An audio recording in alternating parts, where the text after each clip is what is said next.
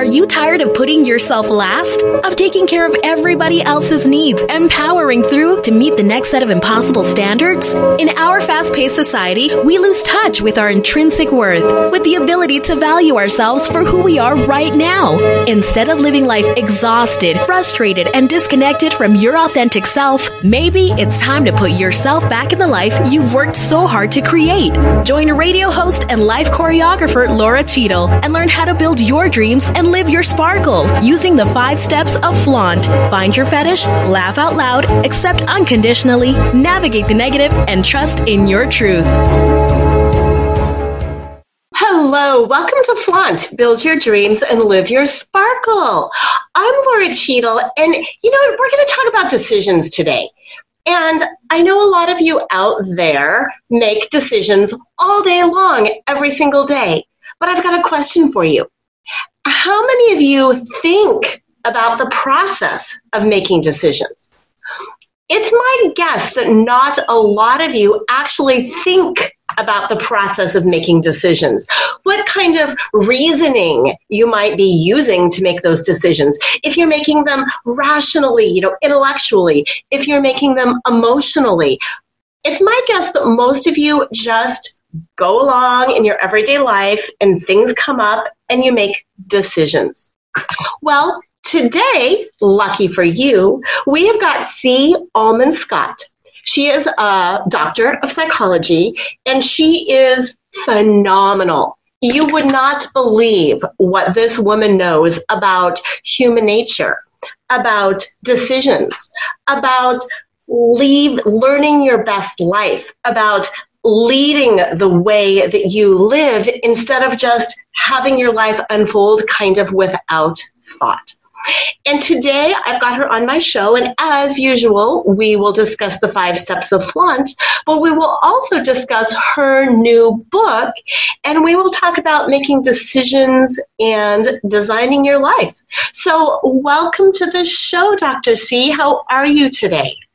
Hi, Laura. I'm doing great, and it's a real pleasure to be with a woman after my own heart. I appreciate where you're coming from as well.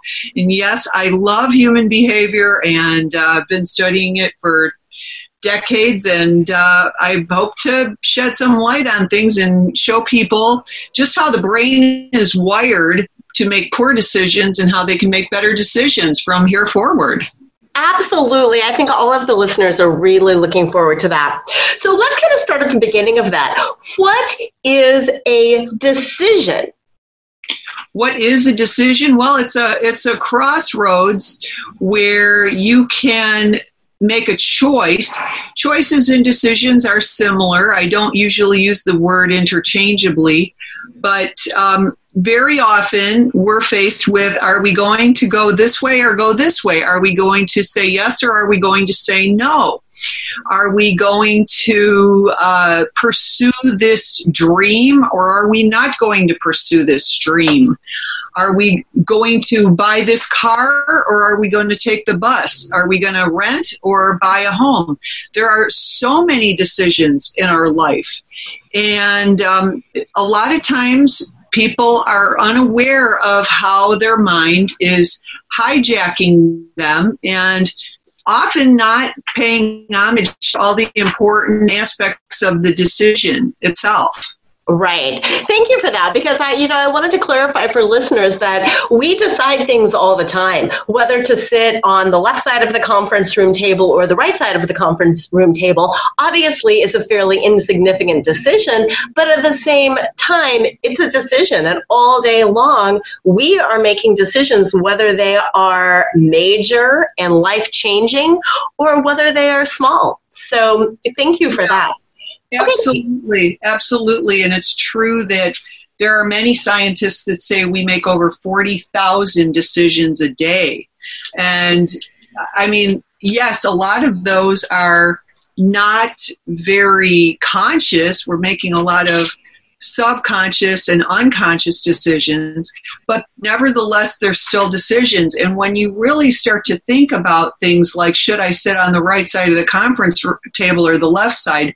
I mean, I, I've actually broken my life down to those kind of decisions to where uh, I do a lot of celebrity interviews and I I know which is my better side mm-hmm. and I side I'm going to part my hair on and I know how I'm going to have a better camera angle.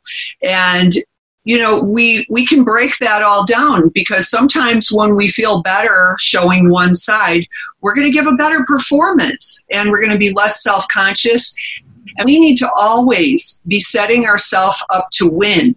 We always set ourselves up to, you know, stack the deck in our favor.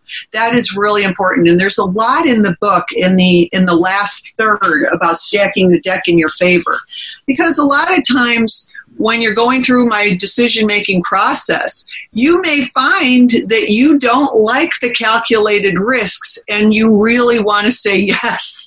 You really want to move forward because that's how great things in this life happen. That's how we set ourselves apart. That's that's where greatness begins. But when you're when you're considering the kind of decision, well, should I marry this person or not?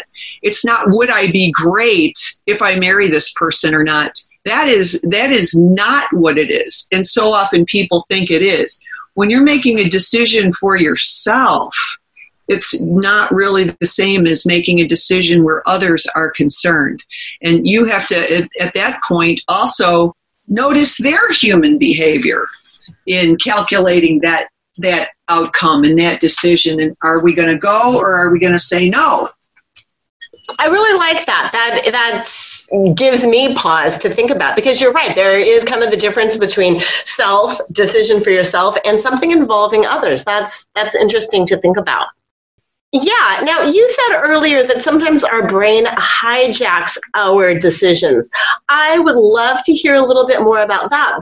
Unfortunately, we become overly emotional at times and we overweight certain parts of the decision and don't pay enough attention to other things that are really valid and must be considered.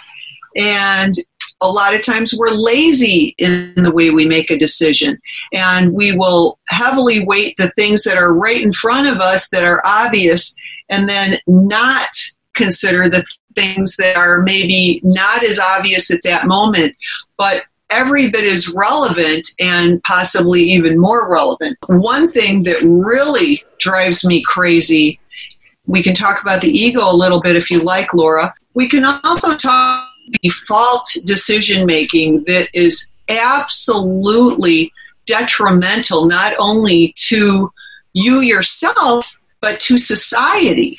It can be really negative, groupthink. There are other aspects of decision making, like justification, that can also be extremely terrible for your long term results, your outcomes in life. If you're always justifying things, then you get a self, you know, a, a little smugness, a little um, self validation out of that. But are you really serving yourself? Are you serving others? Are you serving the planet? What are you here to do? Do you want to just validate yourself and make yourself feel good in the moment and say I was right, that that felt right? Or you know, because I got to tell you, with those decisions, do you usually find find out a day, a week that that was probably a dumb thing to do.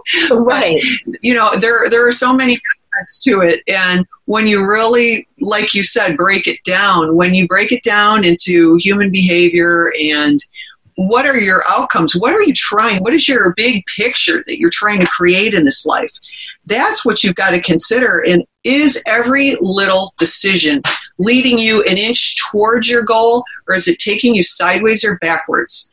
And what we want to do is we want to consciously make our decisions so that we know we're going forwards, we're getting closer, we're getting closer to the goal, we're getting closer to that greatness where other people benefit that's what we're trying to do. We're not trying to make decisions where we validate ourselves and you know where we we make our emotions feel better and we need to be bigger than that. We need to be bigger in order to have great results. Right. Okay, so you mentioned ego and you also mentioned um, justification. What's the difference between making an egocentric decision and um, justifying something? There's a there's a definite overlap. So let's talk about the ego for just a second, uh, which is fascinating, by the way. Of course, of course, I think psychology is fascinating.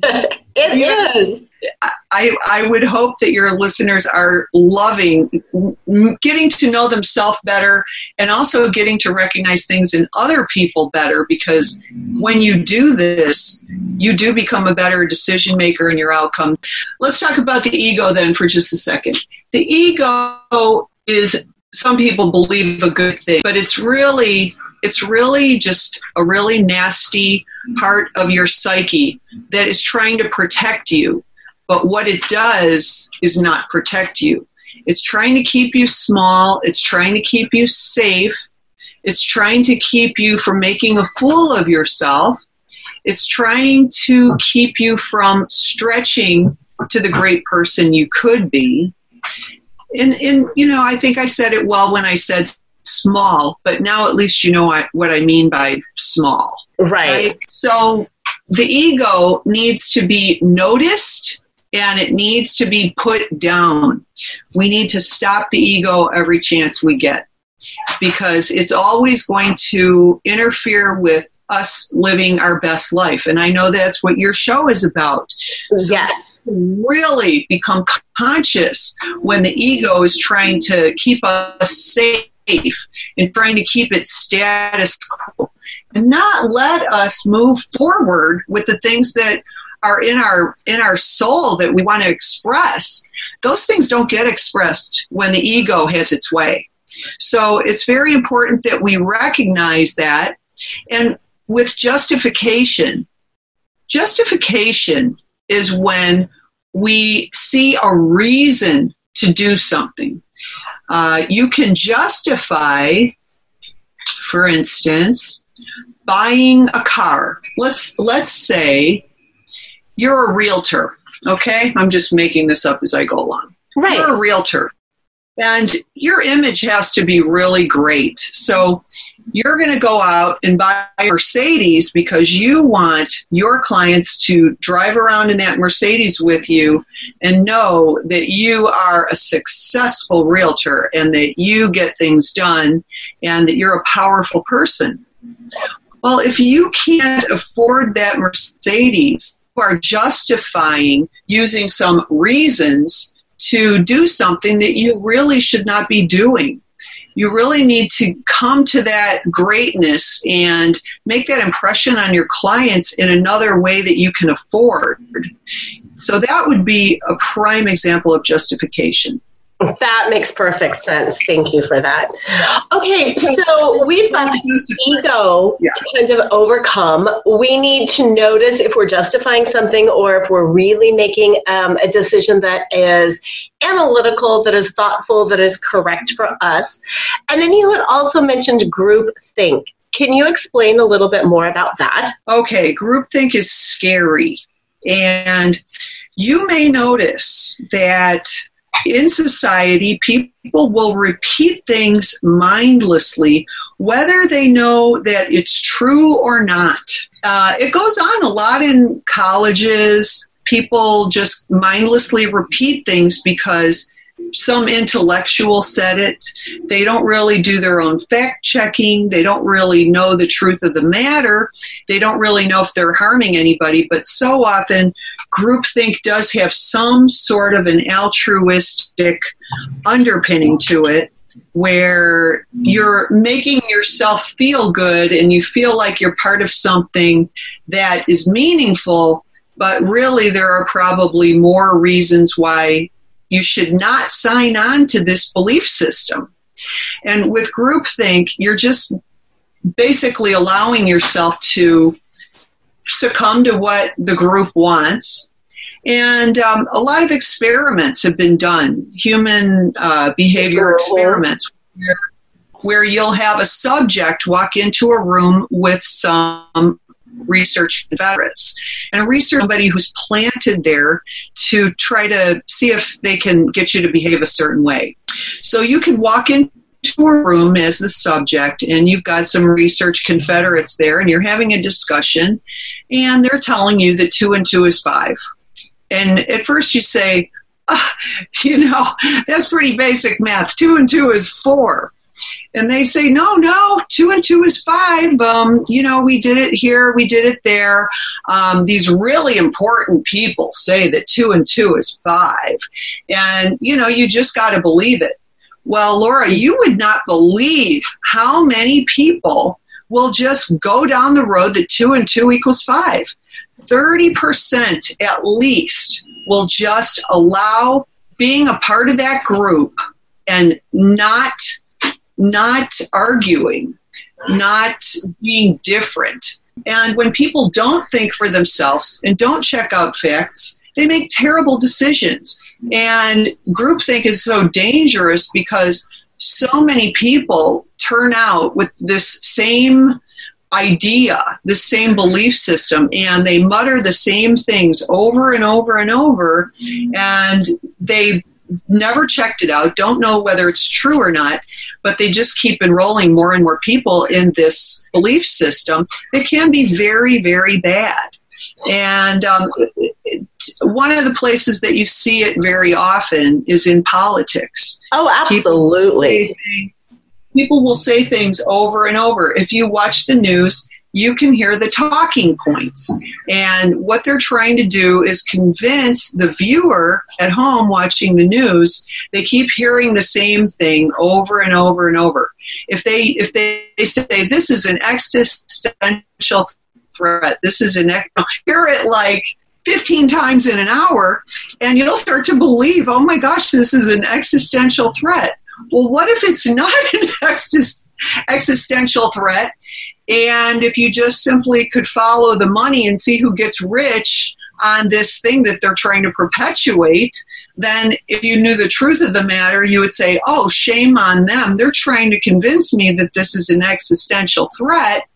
Which is the same thing as two plus two equals five. So they right. kind of get get my example. And we all need to check things out, think for ourselves, and when we're told something, we don't need to be disrespectful. Um, people tell me things that aren't true all the time. I'll just say, oh, that's interesting. And if I know that we're not going anywhere and we're not going to argue, I just say, oh, that's interesting. And I change the subject.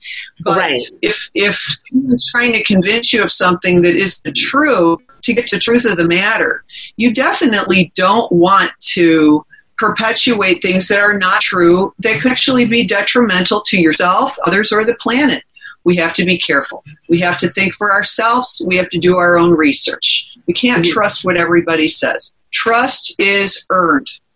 Yes. So, why do you think so many people have a hard time thinking for themselves and making decisions for themselves? Well, it's it's human nature.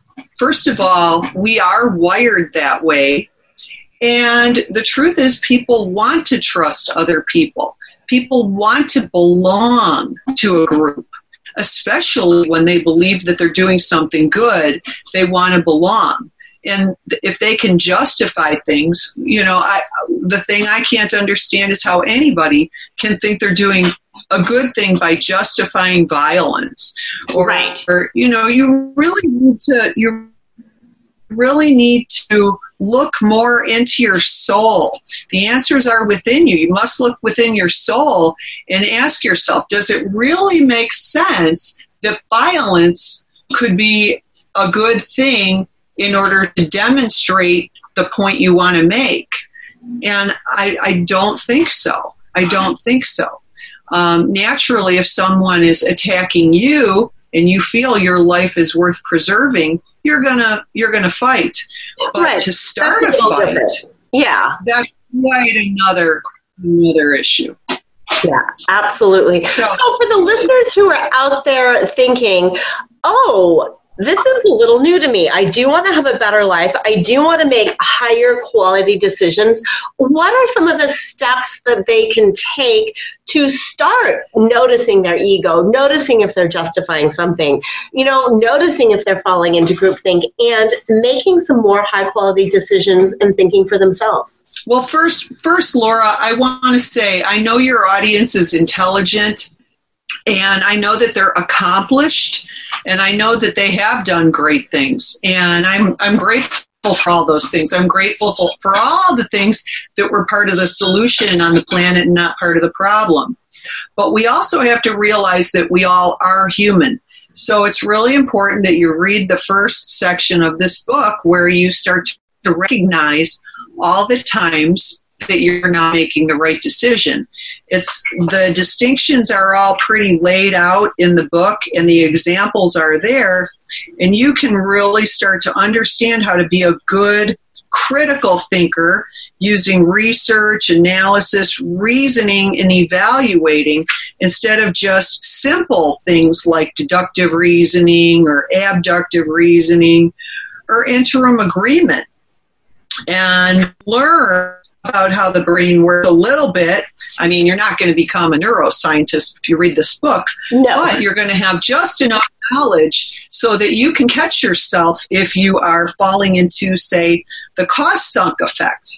Let me tell you what the cost sunk effect is because there's a lot of justification in it and there's a lot of reasoning in it, but it is faulty reasoning. Ah. So let's say let's say your friends say let's go to a casino. You you're you're there for the weekend for a wedding or whatever it is. And some of your friends get together and they say hey let's let's go hit the casino after dinner. So what you need to do if you're going to go to a casino is since it is a risky situation and you can't really always calculate your risks, you don't know whether you'll win or lose. Right. Uh, if you do know, then you're counting cards. that's another, you know, that's something I don't, I don't get into too much. I don't get into, you know, the criminal aspect of, of this, but but anyway, let's say you're going and, and I'll say to myself, okay, the cost of my entertainment is going to be a hundred dollars. Okay. Right. I, I don't want to lose more than a hundred dollars. So I'll just go and I'll gamble with my friends and we'll see what happens. Well, anyway, some people don't go thinking off the bat. They just pull a hundred dollars out of their pocket and they throw it on red or black and they lose their money. And then they say to themselves, wow, I that that was a 50-50 proposition. I should pull another 100 out of my out of my wallet and I should try to win that back. Now, this is when the mm. cost, the cost sunk effect is coming in because you see where you're justifying that you need to get your money back. Right. But these actions very often result in a larger loss. And so it's really actually unacceptable to double down. But, but so often people double down, and their cognitive dissonance explains a little bit of why fixing the original intent can relieve some mental distress.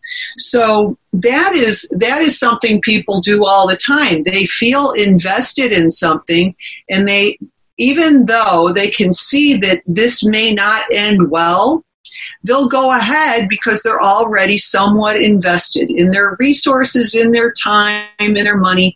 They're in some way invested.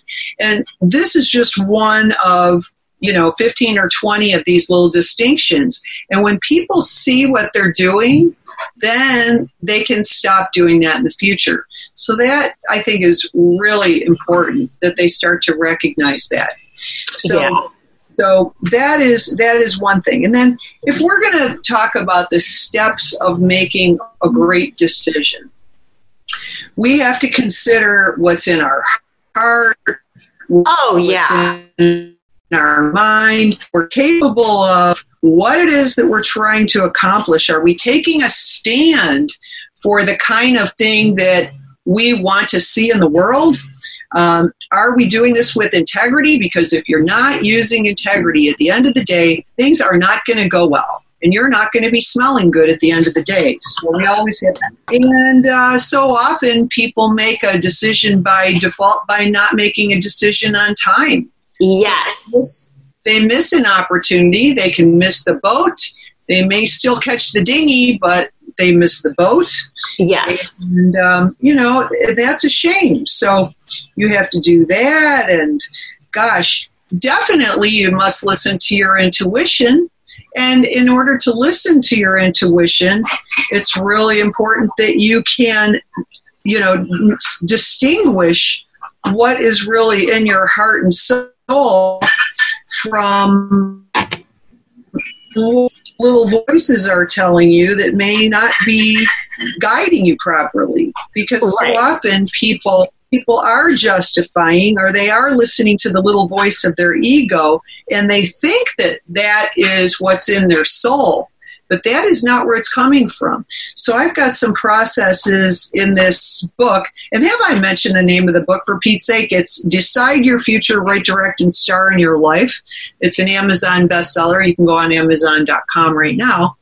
But um, anyway, you must be able to recognize the intuition. You must be able to recognize yes what, what that sounds like when you think you're hearing your intuition you're really hearing your ego or some other uh, some other voices that you've come from the past that somebody told you that it may not even be true anyway. Yeah. And i think that is so common between the intuition and the ego. You know so many people will do this combination justification ego song and dance about how this is really the best thing to do and it's just not. And i and i do understand sometimes that's a difficult call to make. Is this my intuition or is this my ego? Do you have any tips that you can give listeners for making sure that what they're hearing, that still small voice inside, truly is their intuition? Well, I think first, in order to be able to recognize that, you have to know what it feels like when you're meditating and when you're at peace. Because if you're not at peace, you're probably having a lot of ideas and concepts pop in your head that are not particularly welcome at yes. the time. And we don't want to mistake those as which is what we're saying. So first of all you really have to learn how to meditate. And i do go into a clear process of how to do that very simply. And meditation does take some pro, uh, pro, um, sorry, practice. Practice. practice. So, um, so anyway, you must you must practice it so that you know what it feels like when it's right. Yes. And when you get to that feeling and that knowingness within yourself that you have achieved a place where it's a pure place, then you can you can start to use your intuition much better. So that is definitely outlined perfectly word for word in the book, so you can't misunderstand. But it right. is it is not a process, unfortunately, that I can I can do in an hour. Yes, I oh, have no. had large large groups of people where we have meditated, and lots of them for the first time, and they've said, "Wow, that was so great!" I get it. if I if I tell your audience to okay, we're all going to be quiet, we're all going to close our eyes that wouldn't be much of a show. Right. And for the people who yes. are driving, that would be problematic. So let's not go there. but that does Absolutely. Yeah. Know, knowing where you're peaceful. And we know that self improvement does self improvement does take place while you're driving in your car or wherever you are, wherever you can fit it. So, yeah, not necessarily appropriate at this time, but uh, I do have a, a, guided meditation on my YouTube channel. Oh, and, good. Uh, if you want to go there uh, when you're sitting at your computer or something like that, you can do that. Um, that I also have, I also have some other resources in the book where you can just go to my free things like learning how to write your own affirmations or um, writing a purpose statement for yourself to keep yourself aligned with where you really truly want to go and who you truly want to be. So all that is in the book. All that is in the book. And um, when you do the decision making process, the seven steps, not only will you love your decision at the end of that, you're not going to waffle on it. You are not going to change your mind. And that's really that's really part of the decision making process. You think you've made your decision, but then you start second guessing yourself and your decision really isn't made. Oh, exactly. And, and that happens to people all the time. So it's really important that when you do come to your conclusion that you say, okay, stick a fork in me. I'm done. I got it. I'm not going to change my mind. Yeah. Um, I I have interviewed over twenty thousand people, Laura, on the East Coast, the West Coast, the Midwest, all people that wanted a committed relationship. Uh huh. I have become um, a relationship expert, and I have to tell you this: um, people have justified so much of marrying people that they don't stay married to. And they Yes. all knew, they all knew on some level that there was a problem. Yes. And with women, so often they say, I'm going to marry him and I'm sure it'll get better. I can Yes. change him a little bit, I can train him. You know what? If they don't want to be trained, they're not going to be trained.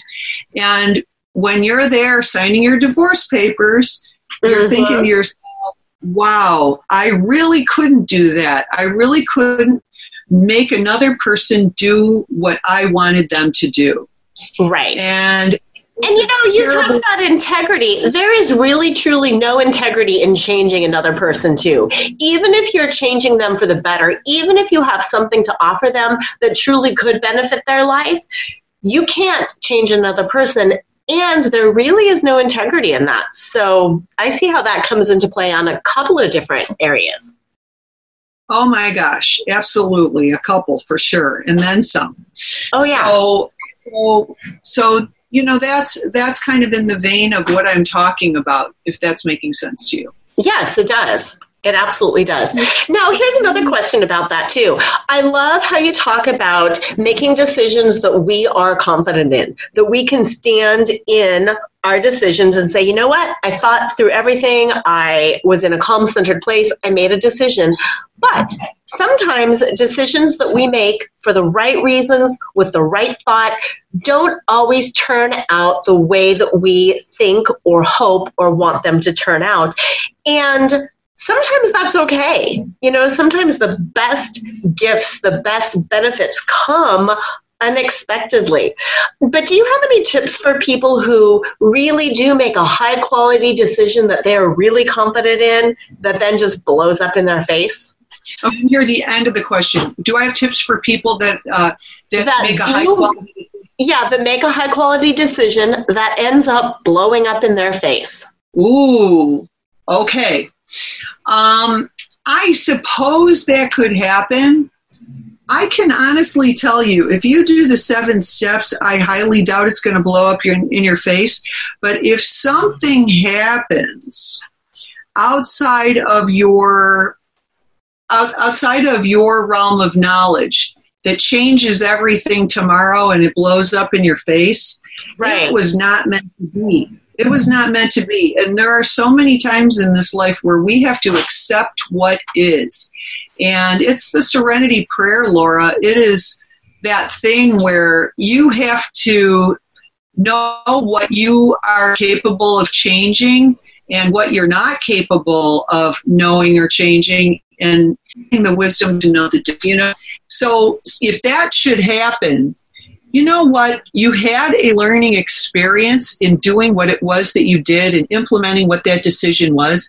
You had a learning experience. Right. And that is valuable. You have to take that knowledge and embrace it and be grateful for it. And if it didn't work out, you have to say, hey, I tried this and I won't try that again, but I had a great learning experience.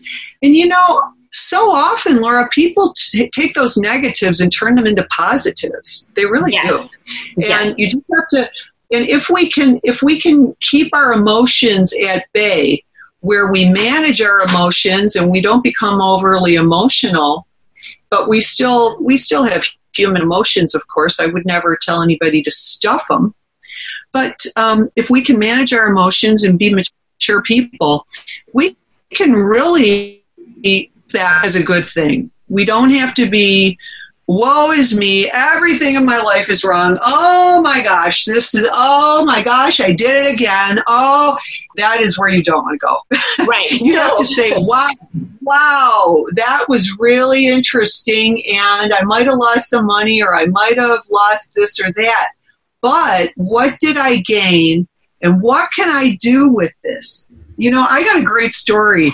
I wasn't going to tell this story. I haven't told it. In a, I haven't told. Uh, this is a great story. I had this friend who was a uh, a commodities trader in the pits in Chicago, and um, you know they they go down there and they fight for what they want, and they're trying to make money, and they're throwing around large sums of money on commodities. And sometimes they get burned, and sometimes they go cha-ching, cha-ching, and woo, do they make money. Oh, yeah. Very high stress job. And it's like musical chairs. Whoever's holding a turd when the buzzer goes at the end of the day loses. Yeah. Okay. So, so my friend always says, you have to learn to massage the turd. So let's say it's like it's Okay, so you got a picture. It's a little like musical chairs. That's what I say. But what he calls it is massaging the turd. So That's at the end of the day, you're holding you're holding this stinking turd. You did your best, you know, but you're holding a stinking turd and you don't know what to do with this. You know, you tomorrow's another day. You massage the turd. He always says, massage the turd. Love the turd, embrace the turd. And maybe by tomorrow morning, you'll know exactly the reason that you have that turd in your hand. Exactly. you'll, you'll be able to do something magnificent with that turd. But You've got to be able to be with the turd, accept the circumstances for now, and figure it out. And if you're if you're yelling, "Woe is me!" and "Oh my God!" and "No, no, no," that's exactly when you don't figure out what to do with that turd. Right. So you need to say, "Okay, I got this turd. I could make you know, turd sandwiches, and I could make a million dollars with this turd. You know, you have to have a, a, positive attitude for that turd. Massage the turd, and life turns around. It just yes. does. Yes. And when you start to do this over and over, you realize that attitude attitude is everything, Laura. Oh my know? goodness. Yes. yes, it is and and that's kind of a perfect you know the attitude is everything is kind of the perfect segue into going a little bit deeper with you and sharing a little bit with the listeners about some of the things that get you excited. And you already mentioned that you love psychology, you love the human brain. Um, but as you know, my show is about the five steps of flaunt, which stand for find your fetish, laugh out loud, accept unconditionally, navigate the negative, and trust in your truth. And in your work and in your book, you bring so much flaunt to readers, to listeners. You know, looking through your website, whether it's about traveling and how to pack or doing your celebrity interviews or teaching about the brain, you just bring so much to other people. So, my question to you is what is your fetish? What is that thing that lights you up? Because you're so vast and you're so diverse. What is it that you love the absolute most around all of this? Okay, well, I guess I'd have to boil it down to my purpose statement. But I just have to say that I have been very, very blessed, Laura. I've been blessed to have my eyes opened and to be an extremely aware person. When I realized in my 20s that I was sleepwalking a little bit about certain things, I just slapped myself and woke up. And I started to become conscious and aware of things. And your life becomes so much better when you're conscious and aware. But the thing that I love the most, the most, is allowing others, you know, and facilitating in others a way that they can have their best body, mind, and spirit. I just want everybody to have an optimal existence in body, mind, and spirit but they are. They are spiritual beings. You don't have to um, you know be a, a, bible thumper or or talk about god all the time to be a spiritual being. You don't even have to say the word god Right. But you are a spiritual being. And, and some people think they're more spiritual than other people. Some people think they're not spiritual. But the truth is, we're all absolutely spiritual beings. No one is really more spiritual than the next person, but we are all just having a spiritual experience in a human body right now. And uh, we may go back to being spirits after this. And without a body, it's going to be easy to get away from the fears that we yeah. experience on the planet. But, um, you know, I don't want to get too much into all that because I like to talk about things that I absolutely know. absolutely. No, that's perfect. But it sounds like you went. You know, I am mister if I'm talking too much about that, but I can I can help people have a better spirit and teach them how to enjoy their spirit while they're in their human existence. And that's part of attitude is everything, of course. Yeah. But if we're not expressing if we're not expressing what's in our soul, if we're not living that life, then we're not going to we're not going to have that joy of the spirit. We're not going to have it. Right. So um, the travel, the travel comes about out of my love for the planet. My love, I, just want to see the whole planet. I want yes. to see every. Yes, I've been to seven continents. Yes, I've been places that a lot of people haven't been. There are a few places I haven't been that I still would like to go. Uh, and uh, I like to take people on my journey a little bit because if they see something that they might really like, they might want to go there and experience it themselves. And one thing you have to know if you've traveled the world as extensively as I have, and I'm in the Travelers Century Club, and that you have to before they even let you join, you have to go visit 100 countries. But um, if you see the world, you start to realize what things in the in the world work and what things in the world are not working. Yes. And, and you, you know, you come back to the United States. I know you've got Canadian listeners too, and and this will apply to Canada. Yeah, but and a lot American. of Indian listeners. I've got a ton of uh, women from India who listen to my show as well. Oh well, that's that's awesome. I have a lot uh-huh. of friends, and I just actually went to India in January. It was fantastic. Yes, it is. But uh, and and and I love what they teach as well. It's it's extremely valuable. But you you know to learn all of this and to appreciate it and pick all, all the best things out and to see what does work in this life. Uh, you know, I'm sure the Indian women would say, well, the caste system is unfair, and the, you know, there are a lot of things about Indian culture that need correction. There are things in their government, just like things in our government, just like things in the Canadian government that could be corrected. But when you see when things are working, you yeah. should notice what that is and don't just listen to the group think of why that works. Really break it down and see why it why it works because people don't understand. Um, there was a study recently that people loved socialism, but they couldn't define what it is. What it was, yes. Well, how do you? How do you? Why don't you travel the world?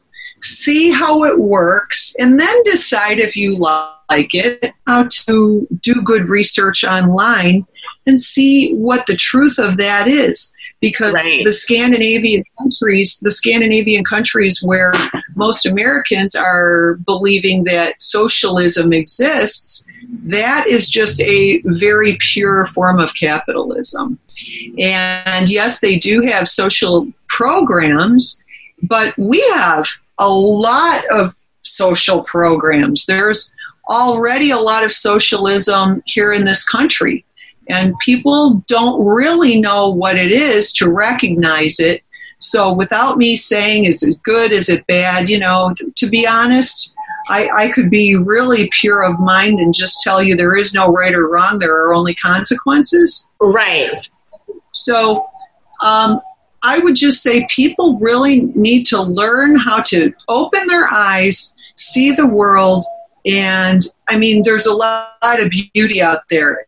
Yes, there is. It's a, it's a wonderful journey. I, I love to travel. I'm relaunching my brand. If you go to jetsetphd.com, you can see a website I created a while back, and I haven't done anything with it. But that that people, we're going to really turn that out. Um, I've got hundreds and hundreds of celebrity interviews where I talk to them about their secrets to success. I talk about different places and great things you can see and things that you can do. And I try to put it in a bite sized morsel so you can eat it like a cookie and devour it kind of quick and make an opinion. Maybe you'll see something that you love and you want to go there on a on a trip, or oh, yeah. maybe maybe you'll just learn something new in a minute or two. Right. And say, wow, I try that. I want to yeah. try that. That's Absolutely. kind of exciting. So, so really just, love it. So your fetish really is helping other people wake up the same way you have woken up. And then the next step is laughing out loud. What are some of the things that really make you laugh, that you just really enjoy, that you feel joyful? Well, I have to tell you honestly, I really love to laugh. Um, I'm not sure my husband loves to laugh as much as I do. I'm I'm also a clown. I am really a true clown. I clown around a lot. I love physical comedy. Uh, yes. I, I love I love comedy in general. I I love to laugh at myself. If you can't laugh at yourself, I think you need to put your ego on vacation a little bit. We all do silly things and we've all made mistakes. And if we, like you say, accept it, uh-huh. if you accept it, own it, if you can own it, then it makes it possible to laugh at yourself so, talking about accepting, that's perfect because the next step in flaunt is accept unconditionally. I'd like to know first, what is one of the most difficult things you have had to accept, whether it's personally or in business? Wow. Well, honestly, I've had a certain amount of pain um, by uh, about 11, I guess it was around 11 years ago, my husband was diagnosed with um, multiple sclerosis. And my husband's a very brilliant, accomplished surgeon.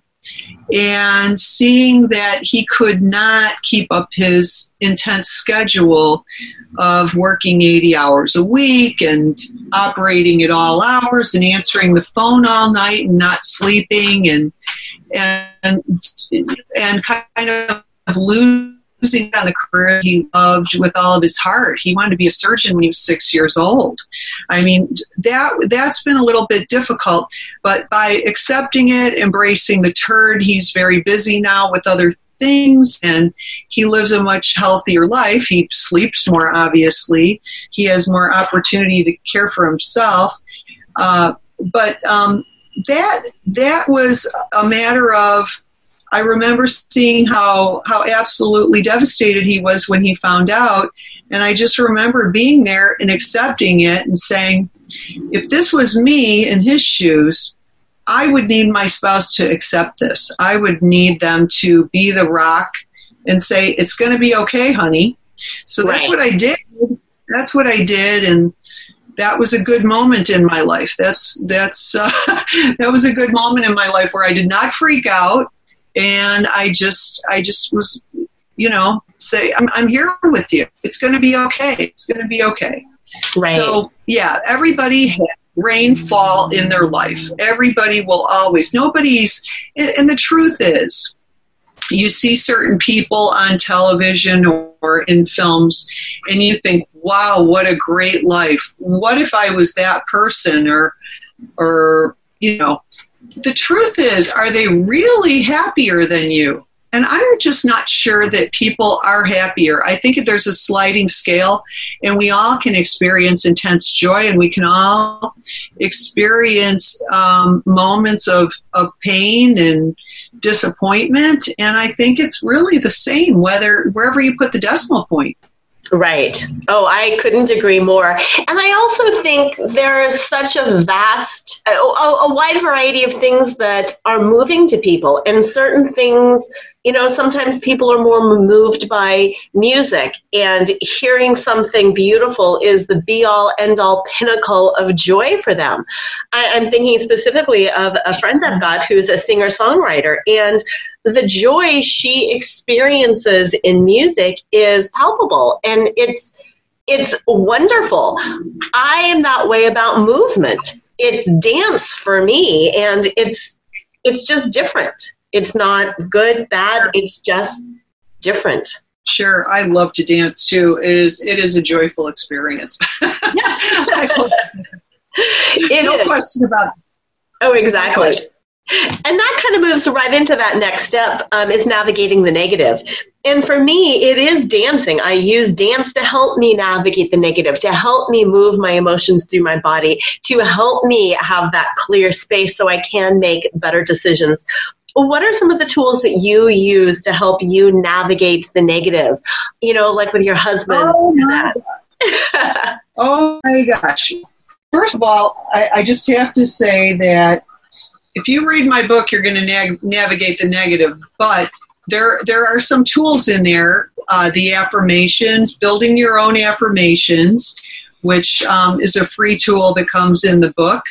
Uh, you can start to build your affirmations, and when you say affirmations, you can turn yourself around. You can turn a day where you've experienced some disappointment in one moment and just completely flip it.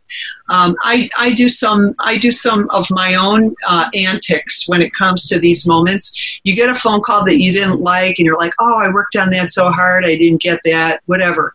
But um, you know, I, I just like to turn things around. Sometimes I'll lay on the floor and just say, "I love dogs. I love dogs." And my dogs will just. I got three three little papillons, and they will just come and lick me, and and uh, you, you know, it's it's like it turns into a little love fest, a little tickle fest, and we have a good time. And in that moment, I just turn things around. You have to be able to navigate the negative, like you said. Wow, that's terrific, Laura. I love that. But yeah, I have my own little tools, or or I'll say, I love my life, I love my life, I love my life, I love my and then and then the next phone call I get in the next minute something great happens. Yeah. So you just have to you have to um, ignite your energy, find something that ignites that energy and bring a higher frequency and then things start to happen on that frequency instead of on the lower frequency that you don't yes yes, that is so true. And then the very last question to close out the show is the T, which is trust in your truth. And it seems to me, see from our whole show, that you are so centered in your truth of being an awakened, alive, being on this planet who is here to help others and to have fun and to bring joy everywhere you go. What do you feel is your highest truth, and how do you constantly trust in that truth? Well, I think because I, I when I was born and when I grew up, all the way through my undergraduate years, I think in some ways I was sleepwalking. I was missing a lot of things that were going on. I was living in kind of a dimension where I, I, mean you've seen the matrix where they say do you want to take the red pill or the blue pill? I didn't know these pills existed. You know what i mean? Yeah. I, I, just getting through life and you know doing so with my ego and not knowing any better and not having a, a really full not having a really full understanding of how vast I really was as a person, not really seeing it all, not really feeling it all, but, you know, having a lot of fun and uh, enjoying life, but not the way I do now. It's, it's a completely different feeling. And I really had to step out and look for this stuff. I really needed to be presented to me so that I could be hit in the head with it and I could say, oh my gosh, if yeah. I go down this road, I'm going to have such tremendous growth. Well, because I realized how much I missed in my first, let's say, 27 years, when I when I really woke up. I just don't want people to have that kind of a life where where they are experiencing life through circumstances and allowing the circumstances to pull them left and right. We have to be uh, proactive and we need to make the circumstances, not allow the circumstances to drag us this way or that way. So I've been leaving breadcrumbs. I oh. my whole thing is wow, if I had to come back, I'd want to find those breadcrumbs. So I'm treating my fellow beings the way I want to be treated. I'm putting it out there where you can't miss it and where it's obvious so that you can have a better life right now. Um, when I do therapy it. with somebody, which is, which is not a service that I advertise, um, I fully believe that you can have a better life just even by using my free tools that are in Decide Your Future, Write Direct, and Star in Your Life. You'll have a better life just by using the free tools. But I think that uh, until we know ourselves, we don't really have that life. And until we see ourselves for the incredible, powerful people that we are, we miss out on life. And we're driven by circumstance around us, and other people will determine our life instead of me determining what I want to do, who I want to be, what kind of a planet I want to live on. Because the planet I want to live on, everybody is successful. Yeah. Everybody has achieved great things. And people don't commit crimes because they have something to lose. They would rather be doing something meaningful than something by default, which would be taking from somebody else. And I really see this planet as a possibility. And yeah. I don't think you can take away from somebody else to build somebody else up. And so I offer free tools so everybody can find their best self. And I, of course, gravitate to other people like you, Laura, who are doing things like this because you never know. Maybe something I said today to one of your listeners who listen to you all the time, maybe I just said it a little differently than you said it, but they said, wow. And then next week they'll be saying, well, they'll hear you say it in your words and you'll and they'll say, oh, that's what Dr. C said last week. You just never know. And so right. we have we have to keep throwing these breadcrumbs out for people. We have to keep doing it because otherwise people will not live their best life. Exactly. Well, thank you so much for being on the show. And like you said, for saying things in a different way, for leaving those breadcrumbs out there.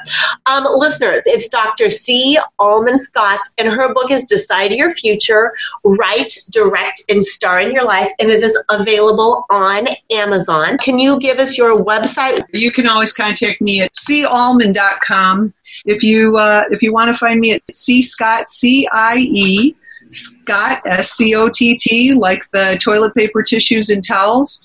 You can Perfect. look there or jetsetphd.com. That'll be redone in about a month, and I can't wait to unveil it for you because it's going to be a lot of great information. Perfect. So, listeners, have a fantastic week. Make amazing decisions this week. Check out Dr. C's book online. And as usual, don't forget to flaunt.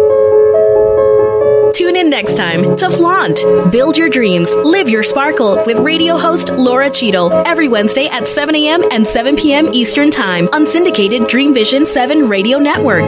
Come release self judgment, reveal your naked self worth, and re choreograph a life filled with joy. Flaunt. Find your fetish, laugh out loud, accept unconditionally, navigate the negative, and trust in your truth. Find out more at lauracheadle.com. That's L O R A C H E A D L E.com. Indeed.com.